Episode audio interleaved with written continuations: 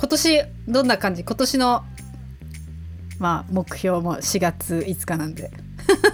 そうですね。今年はその初めて、まあ、今まで、うん。えー数年前うんにうん。障害当事者、まあ、車椅子の女の子がファッションデザイナーになれるようにっていう,、こう育成講座をとスタートさせて、うんうん。創業の時からうん。その私が作るんじゃなくて一番ニーズを分かってる本人たちが作って世の中に発信しなきゃいけないっていううん、のを思って。そうだったのか。うんうん。それがもう本当にスタートの時にずっと思ってて、うん。やっと最近やりたいっていう思いの人と出会って、うんじゃあ一緒にってスタートさせて、うん。うん。でもそれを一人でやってることに限界を感じて、うん。まあ、法人を立ち上げたっていうのもあるんですね。うんうんもう組織でやりたいと。うんででそれであの今回いただくことになった助成金で、うんうん。この1年は、うん。うん障害者身体障害者うん。のをファッションスクールをうんうん。開講するんですね。へえまあちょっと告知してませんけど。それね 身体障害だけなの？身体障害だけなの？そのほいろんな障害あると思うんだけど、うん。それがですね、そうそれもいろいろ悩んだんですけど、うんうんうん。まずは体があの不自由なために、うん就職するのが難しいうんうん方うんをターゲットに、うんなるほど、ね、まずは仕事も本当はもっともっと広げたいんですけども、うんやっうんぱり一番あのファッションその企画系の仕事って、うんなん。か製図したり、うん。服をサンプルを作ったりとか、うん。体をとにかく動かさなきゃいけないんですね。ででもそれができないがゆえにそういう企画職ってもうほとんど多分いないと思うんですね働いてる人。そうか。でもやりたいっていう思いの人とか、うん。もう世の中の既製服に困ってるから自分で何とかしたいんだっていう思いの人がいらっしゃる。うん。それこそ本当に企画に入っていかなきゃいけないと思ってて、うん。でそれで体がねあのそうやって大きなうん。製図をしたりとか、うんうんうんミシンを踏んだりとかがうん。困難な方をうん。対象とした。でどこまでやれるのかって自分自身も、うん。と知りたい。うん。こうこうどうやったらうまく可能になるのかっていうのを探る、まあ、うん。目的もちょっとありながら、うんあのオンラインでうん。ファッションスクールを1年間やるんですね。えー、じゃあ全国誰でも受けれるってこと？全国誰でも？そうです。すごいね。いいね。でうん。その実現可能性を探りながら、うんうんうんまあ、初年度はオンラインですが、うん。次年度はリアルな講座も混ぜながらその時にねこのコロナが落ち着いてたらいいんですけど、うんうんまあね、そのこうあの実技も手元で見て勉強できるような体制を作りたいな、で次の年度はもう本当に完全にリアルにしていきたいなといううんうん。ステップを踏んでいく。へえいいね。で、まあ、ゆくゆくは一般の服飾の学校にもう当たり前のように混ぜたいんですよね。なるそういうほど一緒に学べる環境を。あーなんか今技術集団の写真が思い浮かんじゃったよ。かっこいい。ね、そうなるとすごい。いいね。それ福岡中心やっぱ。今はそうですね。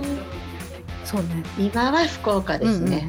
まあ全国に必要だとは思います。うんうんうんうんだからその各地にある服飾学校の中でまあできればいいんいいねですよね。そのためにはどういったことが必要なのかっていうのを、うんこうその学校たちにうんさ学校さんたちに伝えることができるようになりたいな。なるほど間に入る感じですかね。なるほどインターンシップで来てくれればいいんだみんな全国あ、そうですね。うんうん。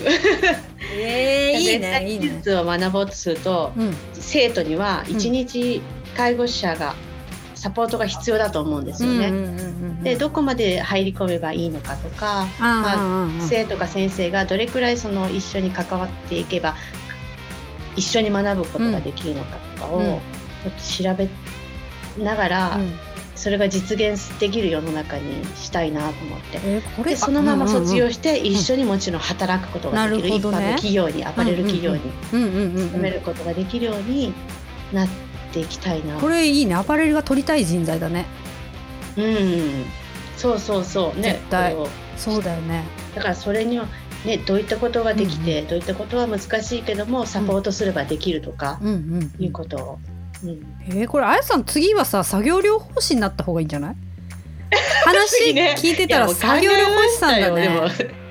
だって今からでもやりたくなるもんね。ちょっともう無理だけど、うん。だからそのもう私もね自分がいろんなものをこういろいろどんどんつけていけばいいのかもしれないけどそれよりも そのそういった作業療法士さんとか理学療法士さんとか、うんうんうん。いろんな方が関わっててうんほしいですね。うん。でもうそのねみんなが関わることで実現していけたらなって、へえいいね。学校の中にね普通に服飾の学校の中にそういう人たちがいるみたいな。ねいいね。そして一緒に勤めると。それはつ企業の強みになるうん。ということだよね。でまあ最初はその体がうんうんうん。ちょっと思うように動かない人を対象にしながら、ん。本当はどんどんもっと他の広く広げていきたい。で一番難しいなって感じてる人はちょっと一番初めにうんうん。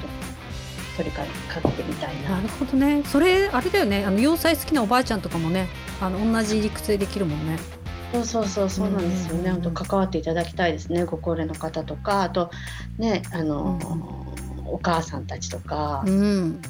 うん。社会参加が難しいっていう環境にいる人たちにどんどん関わっていってもらって、えー、素晴らしい今年の鈴木彩をお楽しみに。スタートさせるので頑張らなきゃ。と同時にあの、九州の老金さんの方からも助成金をいただいて、うん。それはあの単発でうん。夏にうん。服飾のプロとか、うん。もうすでに服飾を勉強している学生さん向けに、うん。こういったこその、逆えー体に障害がある人とか、うん。病気を持ってる人にうん合う服作りとはみたいなのを、うん。講座をへえそれがそのあの私の恩師のもう何十年もされてる先生にうん。紹介に来ていただいて、へえいいね。着々と今年の予定が立ってるね。そうか。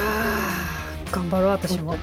仲間を増やしてできるうんうんもうもう私が一人知っててもしょうがないんですよね。教えてもらったこととか、もうどんどんみんなに知ってもらって、みんなで解決していってもらったらいいなってそうだね。